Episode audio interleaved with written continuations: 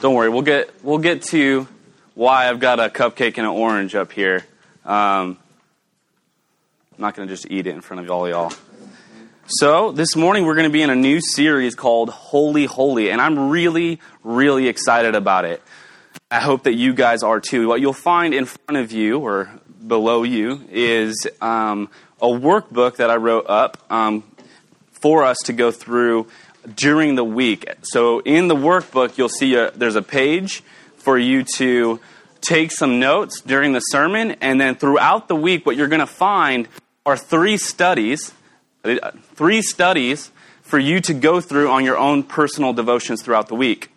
Um, I would recommend you don't do them all at once and spread it out over three days during the week. Do the study, and so we are really excited about this. We're going to have all of our community groups participating in this series as well. So the community groups will be discussing these topics, and uh, all of us individually, hopefully, will be going through this workbook um, in our own personal study times. And it should be really beneficial for us all. I've put a lot of time into preparing this series. Uh, I finished the. Uh, workbook like right before I had to get it to the printers, and so there are some typos because I woke Melissa up from a nap to have her check it. And so she half awake checked it. And there's a few typos. So you know what? I don't work full time in ministry. Just give, give me some grace, okay? Uh, other than the typos, I think is pretty good. so we are going to be in this series for four weeks, and the title of the series is, is Holy Holy. And it's this idea that we as Christians are to live holy lives.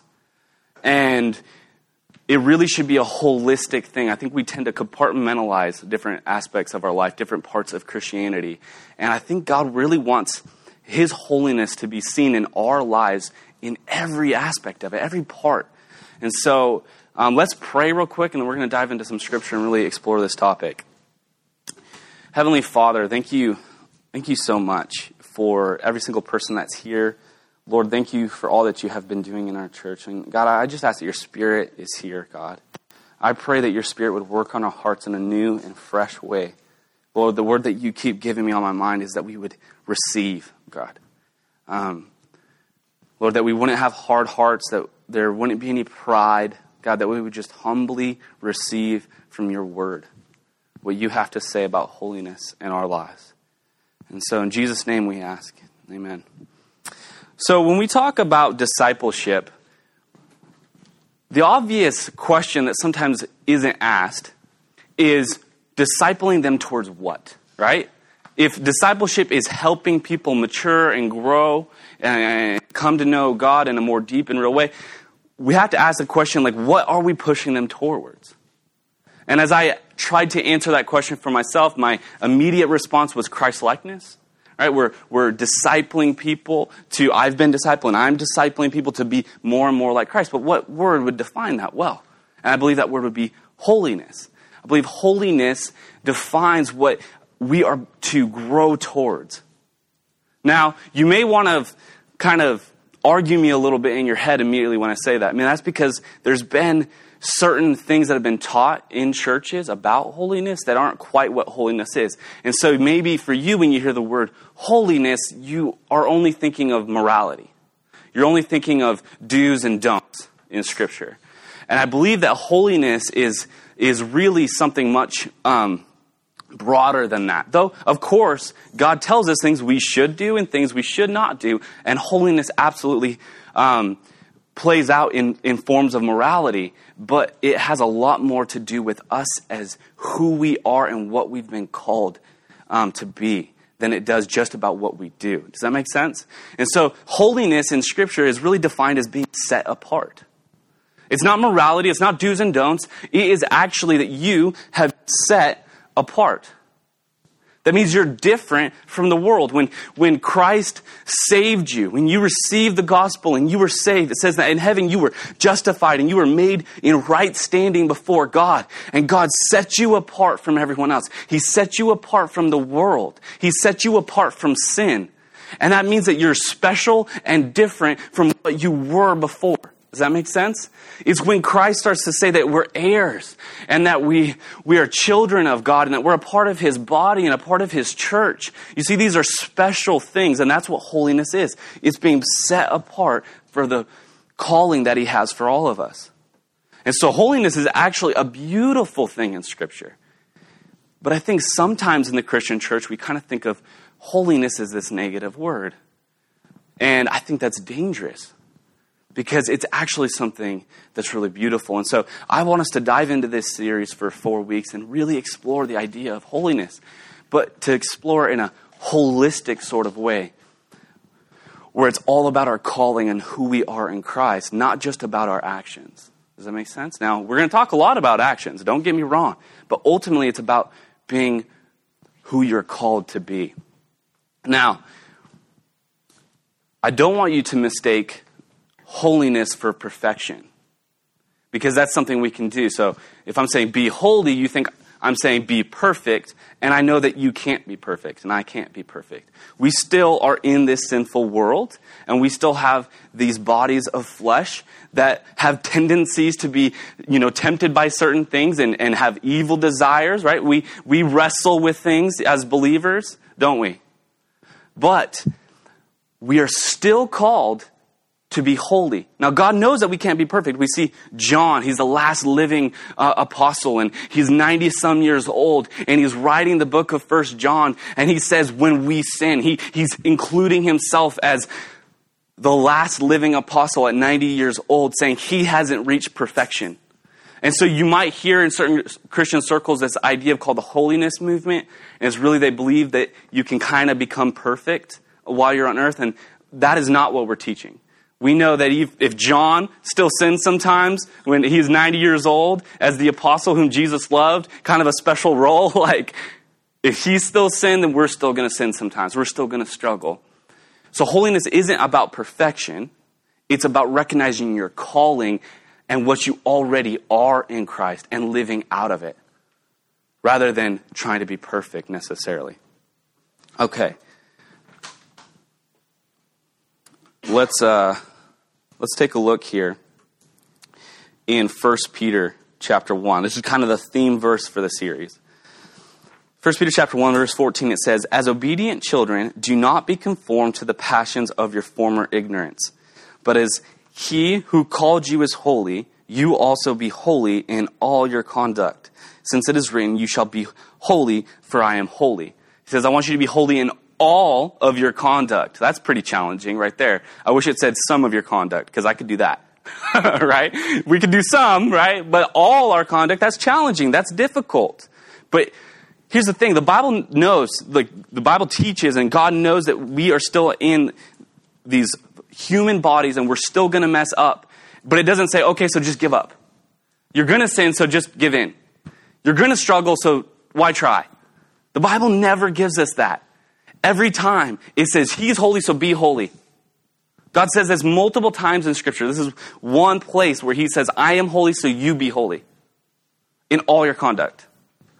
And so I think we take that and we go, all right, let's look at our lives, all our areas of our lives, all of our conduct, all of what we do, all of what we say, all of how we think and feel, and let's explore it and say, Lord, am I being holy in this area? And I think as we mature and, and as we are being discipled and held accountable, I think we would start to see lives that are more and more holy. And I believe that's what Peter writing this wants for the church. I believe it's what God wants for us today is that we would look at all parts of our life and desire to be more holy. Now, let's talk about oranges and cupcakes. Anybody? Yeah? Cupcakes are delicious, right? They're not very good for you, are they? Um, so, we've got a cupcake and an orange. There's not a lot of things um, that they have in common, is there? Other than that they're food. And they're both sweet. Okay? Some oranges are sweet. Some are. You ever get a bad orange and it's not sweet at all? Well, I used this analogy when I was like 17 years old. I was a youth intern and I used this analogy at our um, youth group, and then I was asked to preach at another youth group. Uh, it was my uncle was a youth pastor in a town about an hour and a half away, and he come he asked me to come and, and guest speak. And so I used this analogy, and it was about what we're supposed to be as Christians, right? And so I think um, I couldn't get a cupcake without sprinkles. Apparently, Walmart only sells sprinkled cupcakes. So we're just going to pretend that this cupcake was born as a Christian, okay? okay? Like they were born into a Christian family, you know, they probably born in Texas. Uh, and I wanted a cupcake without any sprinkles for this analogy to work better, and I didn't want to like get my fingers in there and take all the sprinkles off. So we're just going to go with this. He was, he's kind of born into a Christian family, this guy, okay? And a lot of times we think that Christianity is just about adding more Jesus, right? You get baptized, you, you add a little more Jesus. You go to uh, some Christian classes at your church and you, you get a little more Jesus. And throughout your life, you just, as you're growing, you're just getting more and more and more Jesus. But I don't believe that is in any way what the Bible teaches. That we stay the same, but we just add Jesus to it. We sprinkle some Jesus on it. But I think that's what we do a lot of times, and that's what we preach a lot of times, and that's what we tell people is, hey, you just be you, but let's just throw some Jesus on top. You just do your thing, you just live your life, but just throw Jesus in there. Make sure he gets a little credit every once in a while. And the Bible tells us that we're set apart, that we're to be holy. Like this is already true of us in the heavenly realms. That we are something different altogether. We're not a cupcake that's adding some Jesus to it. We've been transformed into something different something completely different, right? And so that's a little bit more of what I think the Bible teaches is that we become something different, right? Now, you do need a little cleaning up though, right? And so I think the rest of our lives, a lot of times, we're just wiping away some of the remnants of who we were. But we are something that's completely different altogether, right? And so it's a 10 year old analogy from when I was 17, okay? I know it's not perfect. but that's this whole idea of being holy and set apart is that we are to be different now, to be transformed now. And yes, there's going to be sin that's still there. You're going to be wiping away some of that old you for a long time. But for us to be holy in all our conduct is recognizing who we are and cleaning up the stuff that doesn't match to our identity. Because our identity is not in sin anymore. Our identity is not in this world anymore. Our identity is now in Christ. And anything that doesn't fit with that needs to be cleaned off. Amen? And that's kind of the idea. And so I've broken uh, this idea of holy into four um, subjects, or call them four sections, four parts of living a holy life. The first one, and what we're going to be going over today, is devotional holiness. Um, let's read this verse real quick. Ephesians 4 1. It says, I therefore, a prisoner for the Lord, urge you to walk in a manner worthy of the calling which you have been called. And so today I want us to look at the first one, which is devotional holiness. The idea of devotional holiness is that we would be holy in our view of God and our worship and praise of Him. And for us to be able to do that, we must know who God is and really focus in on His holiness, right? It, it, doesn't just say, hey, be holy. The Bible says, I am holy, therefore you be holy. God speaking. I'm holy, so you be holy. So for us to be holy, we have to be looking at God. We have to have our eyes focused on Him. We have to be learning about what He is like and, and how He loves and how He acts and what He loves and what He hates. And we're looking at Him. Our eyes are focused on Him. And so this is where it has to begin with devotional holiness. Us devoting ourselves to looking at His holiness and who He is and learning from it. And so that is why it's so important for us to praise His name and for us to pray and, and worship Him and, and thank Him for all that He has to know His Scripture and trust the authority of His Scripture and learn about Him. These are all forms of devotional holiness.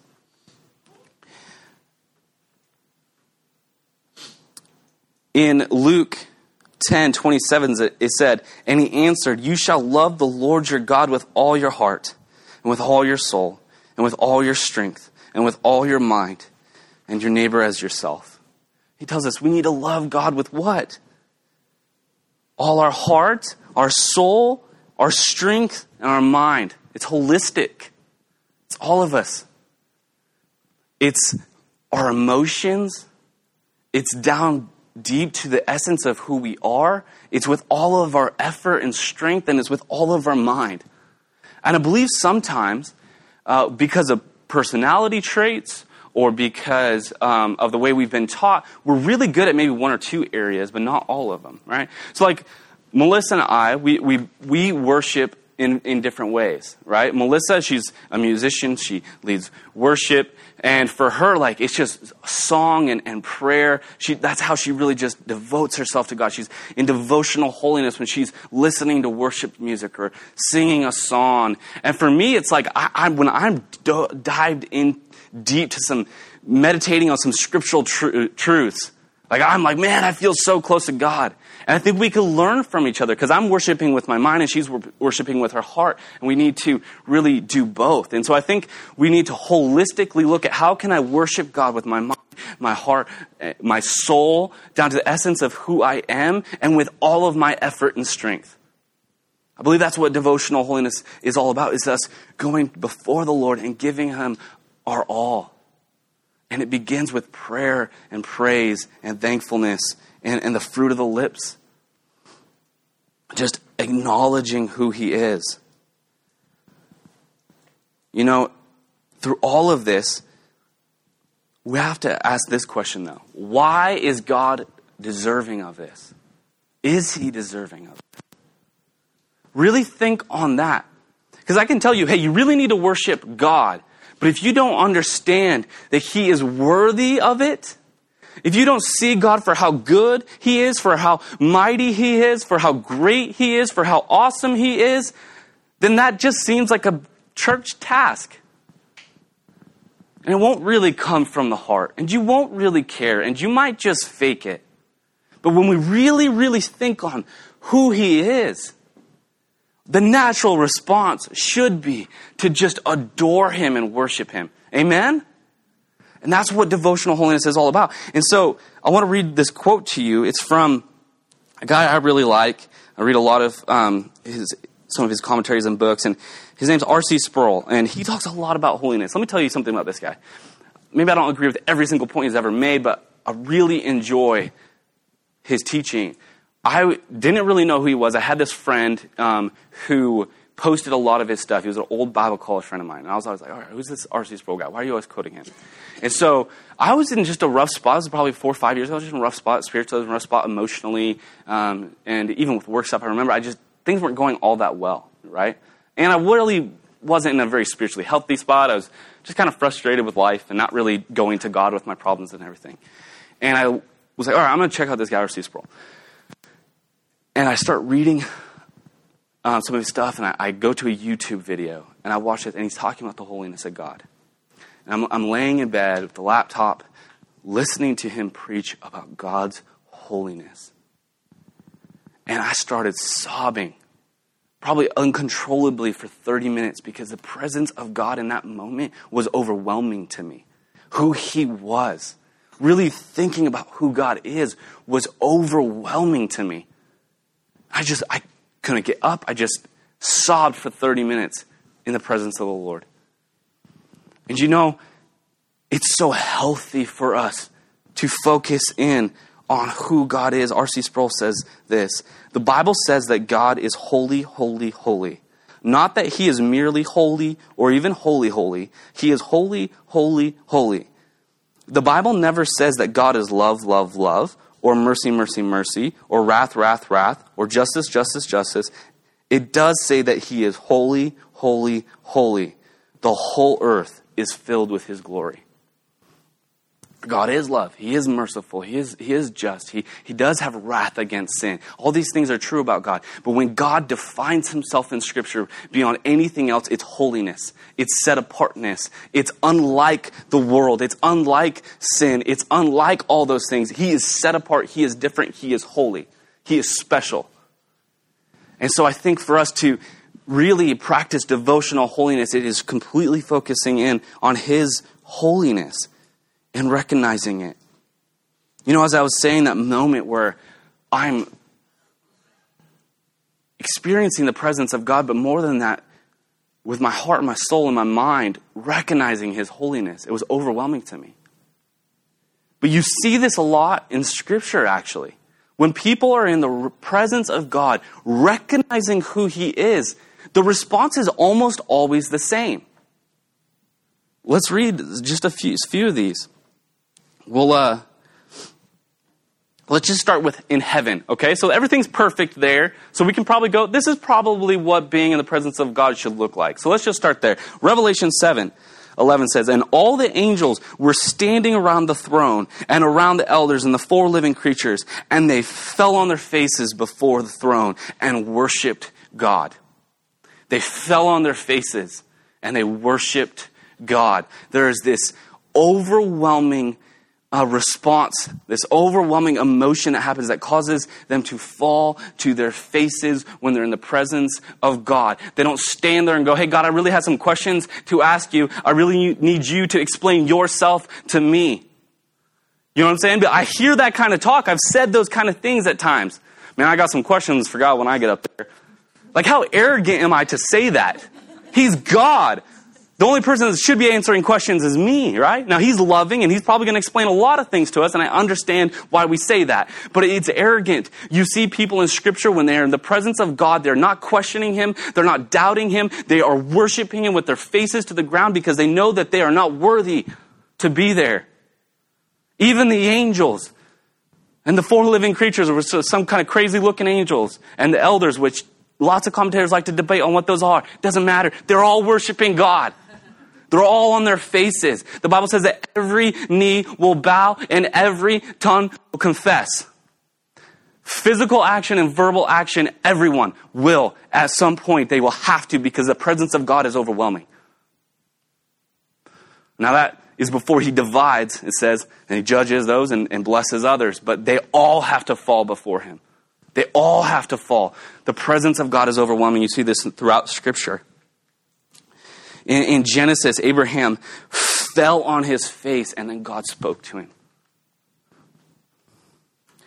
You know, in Nehemiah, Ezra, it says, Ezra, bless the Lord, the great God. And all the people answered, Amen, Amen, lifting up their hands, and they bowed their heads and worshiped the Lord with their faces to the ground.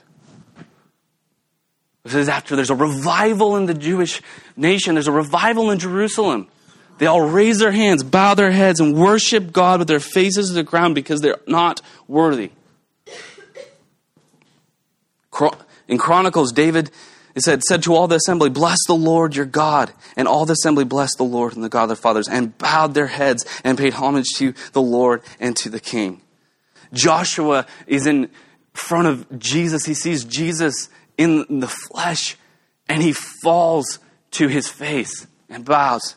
Ezekiel, the same. John, he sees the glorified, risen Christ in Revelations. What does he do? He falls to his face and worships. Daniel sees this man who is Jesus in the flesh. It's a vision. What does he do? It says he falls as though he were dead. It's the response he has to the presence of God. He falls to his face. You know who else bowed when they prayed, put their head down?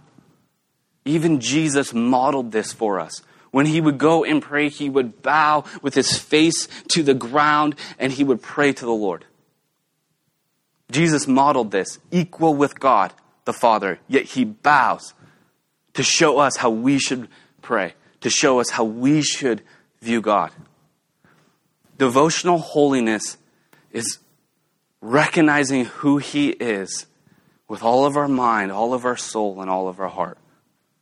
And this plays out in, in journaling when you're reading the scripture, when we come together and we, we worship God, when, we, when we're praying, we should be thankful of Him, not just asking Him for what we want, though we should do that. We also need to thank Him for what He has given us and praise Him for who He is. Holistically pray. To devote ourselves to Him with all of our mind and all of our heart and all of our soul and all of our strength. He's worthy of it, church. He's worthy of it.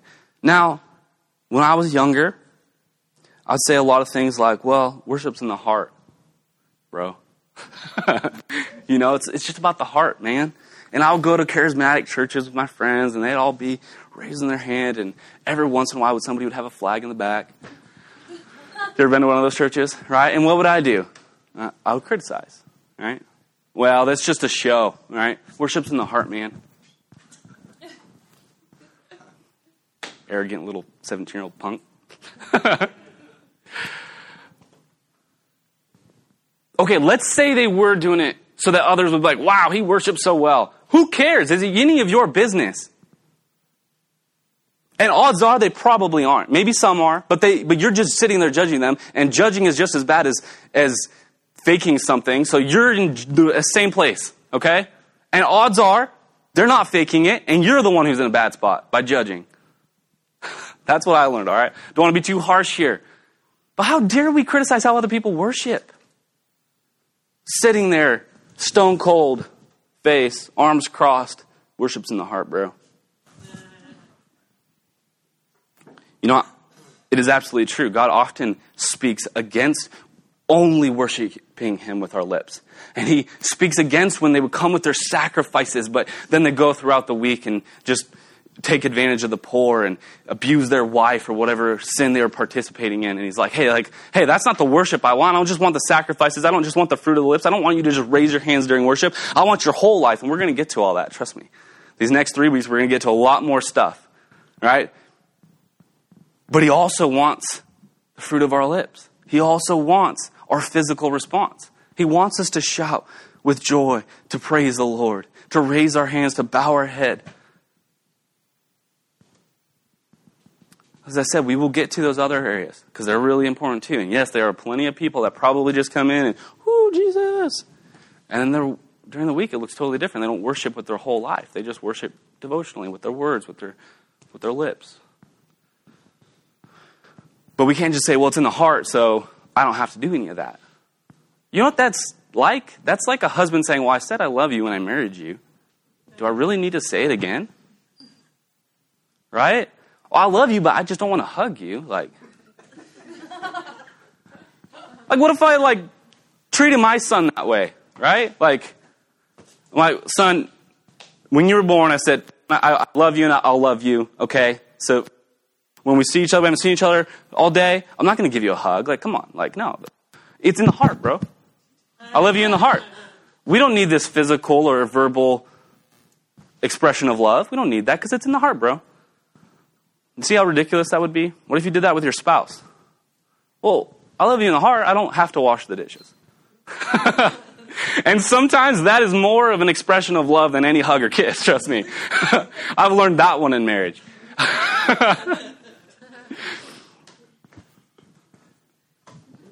I want to show Melissa I love her. I mop the floor, right? Uh, we can get into the whole how we receive love and show love. Okay, that's that's a whole other thing. But what I'm saying is, there are expressions of love, aren't there? There are expressions of love, and yes, it has to be real in the heart. It has to. That's absolutely true. But there also has to be expressions of it. Otherwise, relationship is kind of a joke. I mean, I don't think any of us would look at a relationship that has no expressions of love and, and admire it. Would we? If I saw people that were kind of cold to each other physically or um, distant from each other, they don't t- encourage each other, love one another, wouldn't you kind of go like, what's wrong with you? Because it, does show something inside. It can be faked, certainly, but it also does express what you are feeling and that you do love them. Doesn't it? And it's the same with God. you see over and over in Scripture. I, I, would, I would challenge you to find somebody in the presence of God who just goes, Well, I love you with my heart, God. you know? I, just, I don't see that in Scripture anywhere. And for this message, I did look, right? Like I looked, trying to find what people's responses were in the presence of the Lord, and it was basically almost always the same. Some were a little more extreme. Some it seemed as though they like passed out and fell on their face like Daniel. And others maybe was a little like more like willing, right?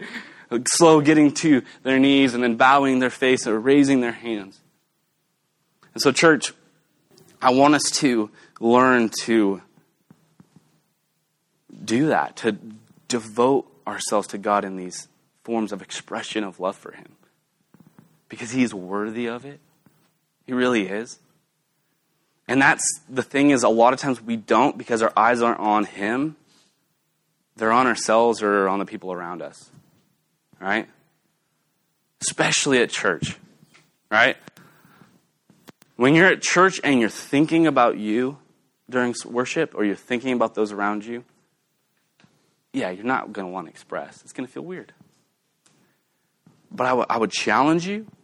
There's one area of many. We'll talk about some more, but this one area here. We're worshiping when we sing songs. If you're focused on yourself or other people around you thinking about what's going on in the room, yeah, you're going to feel weird raising your hands or but when you're really focused in on how holy he is, thinking about how worthy he is, it totally changes your heart. It totally changes what you'll do. Now, it's easier in a bigger church. I know that it's easier in a bigger church because you don't feel like anyone can see you, right? You don't feel like you're going to be judged. You don't feel like it's this awkward thing. So, in a big church, it's easy to have everybody raise their hands. It's easy to get emotional and cry. I'm not telling you what it should look like. I'm just telling you don't be afraid of anybody else in the room. Just focus in on God. And maybe for some, that's going to be raising their hands or it's going to be crying or from some of you you're going to need to sit down and journal some thoughts real quick.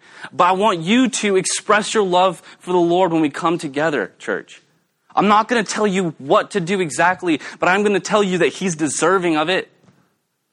I am going to tell you that we see consistently that people respond verbally and physically in Scripture to the presence of God.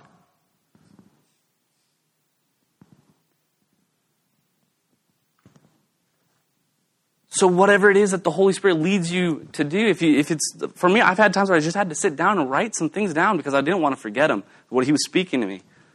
Other times I just cried. Other times I raised my hands. Other times I'm not the most charismatic person. I don't run around the room or something. But here's the thing: if somebody did that, I don't know that like that would be such a bad thing, right? Like we can maybe think it's weird, but at the end of the day, if they were in with the right heart, good for them. I don't care. Like I just don't care. Because I see in throughout Scripture, the Bible, you like people are doing weird things sometimes for God, right?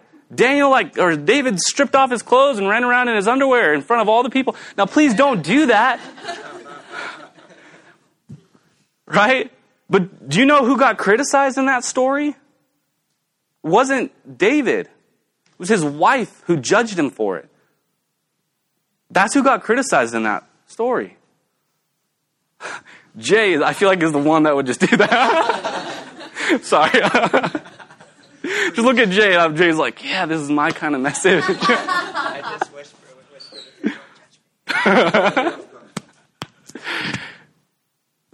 Express your love for the Lord is my point. And it looks different, right, for different people. But I would say the person who gets criticized in that story is his wife. It's not David. But then this, you got to take this home. It can't just be a Sunday thing. All right? It can't just be a Sunday thing. Devotional holiness has to go home with us, it has to go to work with us. And this is going to look like a different thing for all of us. You know, it used to be for me, back, back in the day, I would ride my bike, listen to some worship music or a podcast, and man, I would, I would really feel like I was in the presence of the Lord. I could really just worship Him. It's going to look different for all of us. I'll say that prayer is essential in it. And re- you really got to get in the scripture because that's how we know who he is. That's how we better understand what he wants for our lives. And, and we can truly see that he's holy and worthy of it. That's why we have to be in Scripture. It's good for us. So find a way that is kind of prayer and Scripture centered. Find a way that you can just worship Him, adore Him, praise Him, be thankful for all the things He's given you. Take it home with you. And you be you in that sense, right? Like it, it, won't look the same as the way I do it. But what's important is that we're expressing our love for him, not just kind of sitting around watching TV going, I love him in my heart. All right? There's nothing wrong with TV, okay? But I'm saying, we get caught up and we go, ah, the Lord knows I love him. That's just, that's like, that sounds like an abusive husband to me. Like, you know what I mean? It doesn't sound like a good relationship to me. Good relationship has expression, has expressions of love. And so, in this workbook, this is a, maybe a good starting point. Do the three studies on devotional holiness. Um, and don't criticize my bad punctuation or missing letters. Sound good? All right, let's pray. Heavenly Father, thank you. Thank you, God. You are so worthy. You are so holy. Lord, I man, I just pray that we would recognize that, that we would receive this truth, that we would be overwhelmed by who you are.